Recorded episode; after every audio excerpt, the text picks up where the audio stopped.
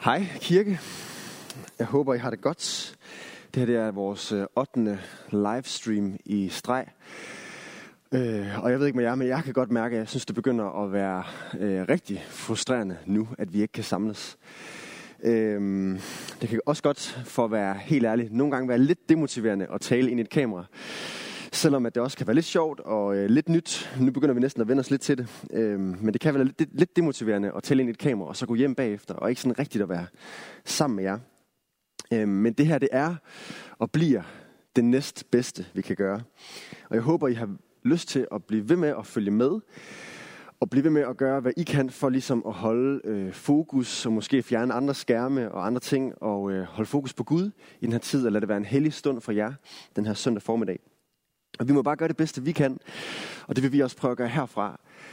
Øh, jeg vil også prøve at holde den her prædiken lidt nede, øh, så den ikke bliver alt for lang. Øh, så vi kan hjælpe hinanden med at holde fokus. Og det, jeg i dag gerne vil tale om, det er nemlig muligheder på den ene side, og begrænsninger på den anden side. Og at Gud, han er den Gud, der skaber muligheder. Øh, Søren Kierkegaard, øh, han er jo en kendt dansk filosof. Og der vil lige komme et billede op her på øh, livestreamen af mig og øh, en mand, som er faktisk forsker i Søren Kierkegaard fra Texas. Det er jo sådan, at jeg for et år siden øh, på det tidspunkt var i Texas for at øh, studere teologi i et udlandssemester, og øh, derover der var der simpelthen en øh, texaner, som havde været i Danmark og havde lært dansk og havde boet i København i et år for simpelthen at forske i kirkegård. Og han havde lært dansk for bare at kunne læse kirkegård. Og det er helt vildt jo. Og øh, vi kan nogle gange øh, tro, at han ikke er lige så stor, som han egentlig er. Han er faktisk rigtig stor. Han er nok den største, største dansker. Altså den mest kendte dansker ude i verden. Der findes meget mere end H.C. Andersen og de andre. Øh, og han sagde nemlig, ham her, øh, Steven Evans, ham professoren her, at, at alle siger i USA, at hans navn er Søren Kierkegaard. Men hans navn er i virkeligheden Søren Kierkegaard. så det havde han nogenlunde styr på. Og øh, Søren Kierkegaard, han siger nemlig det her, at livet består af muligheder og begrænsninger. De her to ting, det er faktisk, hvad livet består af. Nogle gange så kan mulighederne fylde mere i vores liv. Vi kan have masser af øh, muligheder for at gøre vilde ting i vores liv, og ting vi nyder, uden at være begrænset, og vi kan fokusere også meget på det. Og nogle gange også måske få et for stort fokus på, at vi kan så meget, og helt glemme, at vi også er begrænset som mennesker. Og andre gange, så er det måske mere begrænsningen, der fylder i vores liv. At vi ser på alt det, vi ikke kan, og øh, ikke rigtig kan få blik for mulighederne. Og coronatiden er jo bare en tid med særligt mange begrænsninger. Vi kan ikke mødes i kirken. Vi kan ikke arbejde som normalt. Vi kan ikke tage ud og rejse. Vi kan ikke lave de samme investeringer og så videre og så videre. Begrænsningerne er bare større i den her tid, og det er ligesom det, der fylder i vores liv. Jeg kan huske, da jeg gik på øh, gymnasiet, øh, hvor vi var en kristen gruppe, der gerne ville række ud til vores gymnasium og fortælle folk om vores tro. Og vi ville gerne gøre en forskel. Øh, så kan jeg huske, at vi oplevede faktisk en del begrænsninger. Vi spurgte om lov, for eksempel til at hænge plakater op og fortælle om vores gruppe og om vores arrangementer. Og så fik vi bare et stort rungende nej fra ledelsen. Det måtte vi ikke. Særligt fordi vi var religiøse. Og øh, det var faktisk rimelig træls at være i. Og lærerne begyndte faktisk også øh, mere og mere at hakke på os, oplevede vi. I hvert fald nogle lærere, ikke alle, men vi oplevede, at der var øh, nogen, der for eksempel øh, fik at vide fra vores gruppe der, hvis de kom for sent på et tidspunkt, bare fordi du er kristen, er det ikke okay, du kommer for sent.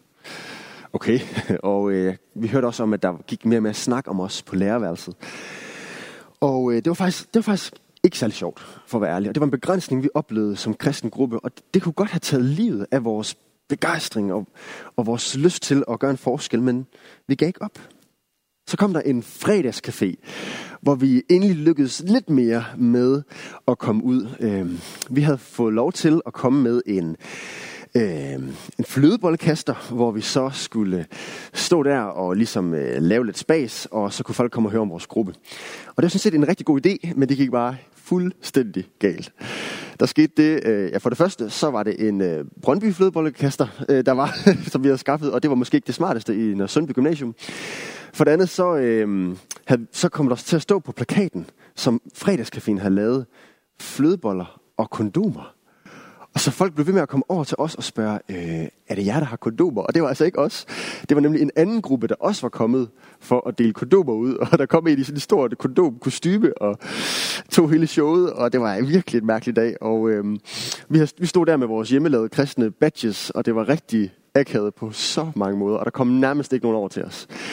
Og det var virkelig ikke en succes. Og øh, det kunne godt have slået os ud, det der. Sådan en dårlig oplevelse alle de her begrænsninger, at vi fik nej til at hænge plakater op, at vi fik hak fra lærerne, at vi havde en dårlig oplevelse med at række ud.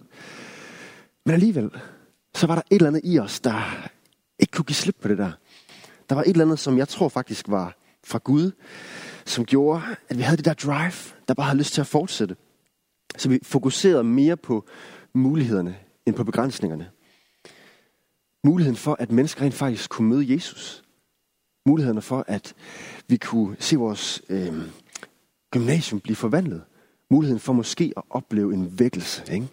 Fokuset på det der, som Gud kan gøre. Ja, og det drive, det tror jeg virkelig var fra Gud. Og det ledte os til at fortsætte, selvom det ikke var nemt. Og det gjorde, at vi en vintermorgen øh, lavede noget nyt, hvor vi dele kakao ud. Vi sad ved sådan nogle borde ved indgang, så ingen kunne undgå os, da de kom ind på gymnasiet. Og øh, der var en af musikeleverne øh, fra vores kristne gruppe, der spillede noget dejlig musik den morgen. Og øh, det var sådan en dejlig stemning. Folk fik varm kakao og var virkelig glade for det og spurgte, hvad, hvorfor gør I det her? Hvem er I? Og så kunne vi fortælle, at vi var den kristne gruppe på gymnasiet. Og så endte det faktisk med, at fra min klasse var der fem den dag, der kom med ind i vores gruppe for at se, hvad det var, det var for noget. Og faktisk, nogle flere af de her klassekammerater, vi havde med, endte med at blive kristne. Og er det stadigvæk den dag i dag. Og det er jo bare fantastisk. Begrænsningerne, de var store, og mulighederne var ikke altid til at se, men alligevel, så var mulighederne der. Og det er også det, vi skal se på i dag. Hvordan Gud han skaber muligheder, selv når det virker umuligt med alle de begrænsninger. Og vi skal læse fra øh, anden kongebog i det gamle testamente. En historie om profeten Elisa. Nogle siger Elisa. Jeg ved ikke helt, hvad det er det rigtige, hvordan man udtaler det. Jeg synes, Elisa lyder måske som et pigenavn. Han er profeten, der ligesom havde overtaget tjenesten efter en anden profet med et navn, der minder meget om, nemlig Elias. Og han levede nær Gud og oplevede virkelig muligheder, virkelig mirakler selv når det så helt umuligt ud. Og vi skal læse fra kapitel 4 og fra vers 8 her. En dag kom Elisa gennem Shunem. Der boede en velstående kvinde, og hun indbød ham til at spise. Hver gang han kom forbi der, tog han ind hos hende for at spise. Det er jo fantastisk. Her er der en kvinde i den her by, Shunem, som ønsker at bakke profetens tjeneste op, som ønsker at hjælpe ham. Hun giver ham øh, mad, øh, og hun var velstående, og hun valgte at bruge de her ressourcer på at hjælpe den her profet. Men hvorfor? Der står her i vers 9. Hun sagde til sin mand, jeg ved, at han, som bestandig kommer denne vej forbi, er en hellig gudsmand. Så hun vidste, at profeten virkelig tilhørte Gud. Og derfor ville hun gerne hjælpe profeten. Derfor, fordi hun ville tjene Gud. Så hun siger det her. Lad os indrette et lille værelse ovenpå og sætte en seng, et bord, en stol og en lampe op til ham. Så kan han være der, hver gang han kommer hos os. Så øh, profeten her får sin helt egen gratis Airbnb, og øh, kan komme der lige så ofte han har lyst til. Og så springer vi lidt frem i tiden. Så står der, en dag kom han på besøg. Øh, ja, en dag han kom på besøg, gik han op i værelset og lagde sig der. Han sagde til sin tjener Gehazi, det er hans lærling, som var i lære hos ham som profet, kald på denne shunemitiske kvinde. Det gjorde han, og hun kom op til ham.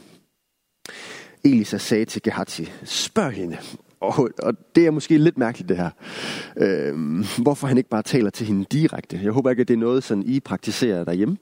Øh, sådan at tale indirekte til hinanden. Spørg mor, om ikke hun vil vaske op. det er måske ikke helt det smarteste, men øh, det er nok ikke helt det, Elisa er ude på her. Det er ikke, nok ikke for at provokere på nogen måde. Det var nok noget kulturelt af en eller anden... Øh, øh, ja, noget vi ikke kender til i vores øh, tid. Måske taler hun et fremmed sprog, som Gehazi kunne. Eller måske er det en kulturel ting. Ja, vi, vi ved det ikke helt. Men i hvert fald så spørger de hende. Hvad kan vi gøre for dig, nu du har gjort dig al den ulejlighed for vores skyld? Kan vi tale din sag for kongen eller for herreførende? Herreføren. Så de har altså deres kontakter i orden her, og det vil egentlig bare gerne hjælpe den her kvinde. Øh, men hun svarede, jeg bor midt i mit folk. Altså med andre ord, jeg er bare en helt normal borger. Øh, jeg, og jeg skal ikke have noget at gøre med sådan nogle royale folk.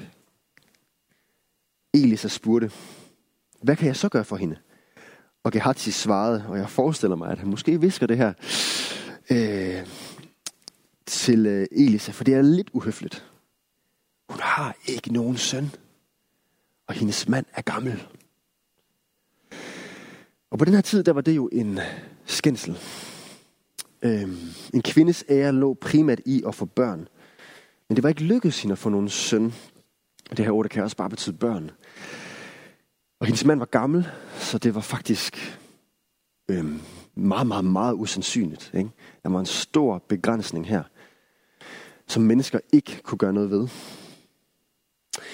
Og så måske efter det her, så har Elisa nok siddet og bedt for sig selv, forestiller jeg mig. Der er i hvert fald øh, gået noget tid, og så beder de hende komme igen i vers 15. Han sagde, kald på hende. Det gjorde han, og hun kom og blev stående i døråbningen. Så sagde han, næste år ved denne tid skal du sidde med et barn i favnen. Hold da op. Sikkert noget at sige. Hvordan kan han sige sådan noget? Det kan han, fordi Gud har talt til ham. Men hun svarede, nej herre, du Guds mand, lyv dog ikke for din trælkvinde. Altså hun svarede, ja, det er da god med dig. Det tror jeg ikke på. Men så skete det her. Men kvinden blev gravid og fødte en søn det følgende år, ved den tid Elisa havde sagt til hende. Er det ikke for vildt? Det kunne ikke lade sig gøre. Det var en kæmpe begrænsning, men Gud han lod det ske. Det gav ikke mening, at hun skulle kunne blive gravid. Men det gjorde hun, fordi Gud greb ind. Gud lod dem blive gravid. Og her kunne vi jo stoppe op og overveje, om det betyder, at Gud bare altid vil lade vores liv lykkes på de måder, vi lige har tænkt os, og lade vores liv bare blive happy-clappy og lalleglade. Men nej, faktisk ikke. Og det ser man allerede øh, lige herefter, hvad der sker i løbet af de næste år. Drengen blev stor, og en dag, da han var gået ud til sin far hos høstfolkene, sagde han til sin far, af mit hoved, af mit hoved. Faren sagde til en Karl, bær ham hjem til hans mor. Det ser ikke godt ud det her. Vers 20 siger, han bar ham så hjem til hans mor, og drengen sad på hendes skød indtil middag. Så døde han. Har du nogensinde oplevet noget så tragisk som det her? Ikke nok med, at øh, den her lille familie ikke kunne få børn, og det var en smerte i sig selv. Så det her med at have fået det her barn, det her mirakelbarn, og man alligevel mister det, det er en smerte, der er endnu større. De havde oplevet mirakel i deres liv, at muligheden var større end begrænsningen. Men nu er det som om, at begrænsningen alligevel overvinder den her mulighed. Og de mistede det, som de elskede allermest. Så står der, hun gik ovenpå, lagde ham på gudsmandens seng og gik ud og lukkede døren. Og hvordan reagerer hun så her? Så kaldte hun på sin mand og sagde, lad mig få en af karlene og et æsel, så jeg kan skynde mig hen til gudsmanden og komme tilbage igen. Det første hun gør, er at søge gudsmanden. Det første hun gør, er at søge Gud. Hvad gør vi som det første i kriser i vores liv? Søger vi Gud som noget af det første? Øhm. Vers 23. Han spurgte, altså hendes mand her, hvorfor vil du hen til ham i dag, når det hverken er nymånedag eller sabbat? Altså de tidspunkter, man normalt ville søge Gud på. Altså det er jo ikke søndag, kunne vi have sagt i dag. Hvorfor vil du så gå i kirke? Og jeg ved ikke med dig, men jeg synes lidt, at det er et dumt spørgsmål det her. Det er jo netop på det her tidspunkt, at det giver mening. Ikke? Det er netop nu, at det giver mening at søge Gud. Men hun svarer ham bare, bryd dig ikke om det. Glem det. Hun skulle bare afsted. Hun orkede ikke en diskussion her. Vers 24, så sadlede hun æslet og sagde til Karlen, afsted, stands ikke, før jeg siger til. Og hun skulle bare afsted så hurtigt som muligt. Hun tog sig afsted og kom til gudsmanden på Karmels bjerg. Da han så hende komme, sagde han til sin tjener Gehazi, der kommer den shunamitiske kvinde. Hende, som de øh, holder ret meget af, som har hjulpet dem så meget. Og ofte havde profeter, det er der i hvert fald andre historier i Bibelen om, der havde de fået at vide på forhånd, hvad der ville ske. Øh, men her sker det her. Øh, han siger til Gehazi, løb hende i møde og spørg hende, hvordan hun selv, hendes mand og hendes dreng har det. Hun svarede, vi har det godt. Før der talte Elisa med kvinden her igennem hans lærling. Men det gider hun slet ikke at have noget med at gøre lige nu. Hun skal bare direkte hen til profeten så hurtigt som muligt. Det her det var for vigtigt, så hun skal direkte hen. Og jeg synes, der er noget af det her mod, som er inspirerende, og som også burde inspirere os i forhold til vores frimodighed om at komme frem for Gud, og komme helt hen til tronen. Og vi ikke behøver mellemmænd, men du kan komme direkte hen til Gud. Der står det her nemlig, da hun var kommet hen til gudsmanden på bjerget, greb hun om hans fødder. Og det er faktisk rimelig voldsomt. Og lidt politisk ukorrekt på det her tidspunkt at gøre det. Og det ser Gehazi, lærlingen, og han reagerer. Og der står, at da Gehazi nærmede sig for at skubbe hende væk. Ah, nu skal vi lige, ikke også? Øh, hvad sker der så? Så sagde gudsmanden, lad hende være. Drop nu alt det med at gå op i, hvad der er politisk korrekt. Der er noget vigtigere på spil her. Han siger, hun er fortvivlet, og det har Herren holdt skjult for mig, og ikke fortalt mig. Så han er overrasket her. Og hun sagde, har jeg bedt min herre om en søn? Sagde jeg ikke, lad være med øh, at give mig falske forhåbninger. Det forstår man da godt, hun siger. Det er jo ikke hende, der havde bedt om det her mirakel, men nu er det blevet taget fra hende, det her mirakel, hun har fået. Så hvad gør profeten? Jo, han prøver igen at sende Gehati, sin lærling. Vers 29, der sagde han til Gehati, bind kjortlen op om lænderne, tag min stav i hånden og gå, møde du nogen undervejs, så hils ikke på dem, og hilser nogen på dig, så svar dem ikke. Du skal lægge min stav over drengens ansigt. Men, stiller kvinden sig tilfreds med det her? Nej. Der står, men drengens mor sagde, så, han, så sandt Herren lever, og så sandt du lever, jeg forlader dig ikke, siger hun. Så er der ikke så meget at gøre. Så stod han op og fulgte med hende. Og så står der det her. Gehazi var i midlertid gået i forvejen. Så han var taget afsted og havde lagt staven over drengens ansigt, men der var intet at høre, ikke en lyd. Det hjalp ikke. Så gik han tilbage, og da han mødte Elisa, fortalte han ham, at drengen ikke var vågnet. Miraklet var ikke kommet. Døden var, havde vundet indtil videre. Begrænsningen havde vundet. Øhm, og så står der, Elisa kom ind i huset, og drengen lå død på sengen. Så gik han ind, lukkede døren bag sig, så de var alene, og bad til Herren. Og måske gør han det her, som der sker nu, på grund af den her bøn. Måske fordi Gud har talt til ham. Derpå lagde han sig hen over drengen med sin mund mod hans. Det er jo sådan lidt en sjov ting, han gør her. Og måske er det, fordi Gud har sagt det til ham sine øjne mod hans, og sine hænder mod hans hænder. Og han krummede sig sammen over ham, så barnet fik varme i kroppen. Så gik han ned i huset, frem og tilbage, står der. Altså, det var, det var ikke bare noget, der skete uden videre. Det kom ikke lige med det samme, og det må egentlig have været svært for profeten at tro på det på det her tidspunkt. Ikke? Begrænsningen har virkelig fyldt meget på det her tidspunkt. Drengen er jo død. Men han blev ved. Der står, at han gik op igen og krummede sig sammen over drengen. Da nøs drengen syv gange og åbnede sine øjne. Hvad? Drengen bliver vækket til live. Selvom han længe har været død. Det kan man ikke. Det er umuligt. Men det er ikke umuligt for Gud. Det, der er umuligt for mennesker, er muligt for Gud. Og så står der her i vers øh, 36. Elia, Elisa, øh, Elisa kaldte på Gehazi og sagde, kald på den synemitiske kvinde. Det gjorde han, og da hun kom ind til ham, sagde han, tag din søn. Og forestil dig lige at være hende. Få sin søn tilbage. Hun ser sin søn levende. Og hvad gør hun? Det er det sidste vers, vi læser sammen her. Hun kom hen og kastede sig til jorden for hans fødder. Så tog hun sin søn og gik. Hun kastede sig ned for profeten. Den mand, der levede Gud nær og som gjorde mirakler. For ligesom at kaste sig ned for Gud. Men den her profet var ikke perfekt. Den her profet oplevede stadigvæk, at personer omkring ham døde. Og for ham kunne han heller ikke bare sådan uden videre lade mirakler ske. Han er ikke den perfekte profet. Men der findes en perfekt profet. Jesus er den profet, som virkelig lever Gud nær. Jesus er den profet, som ser på mulighederne frem for begrænsningerne. Jesus er den profet, som er en Guds mand, fordi han både er Gud og et menneske.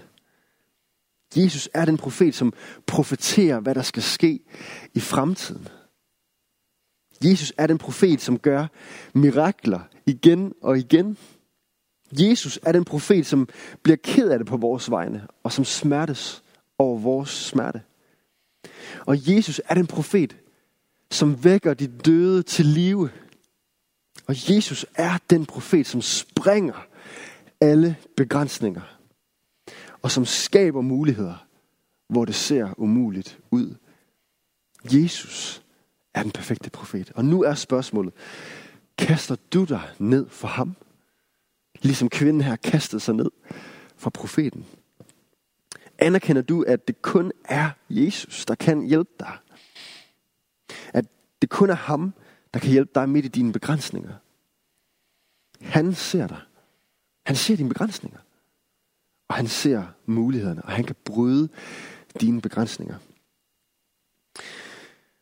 Og han kan hjælpe dig med at se mulighederne meget mere. Han kan hjælpe dig med at se glasset som halvt fyldt i stedet for halvt tomt. Han kan hjælpe dig med at blive positiv med at blive ved med at have motivation og begejstring, selv når at det kan være hårdt, og selv når tiden trækker ud, som vi også kan opleve her i coronatiden. Han kan hjælpe dig med at elske andre og elske ham. Han kan hjælpe dig. Ja, lad os bede sammen. Jesus, det takker vi dig for, at du er den Gud, der skaber muligheder. Vi vil komme til dig midt i vores begrænsninger. Og vi vil stole på dig.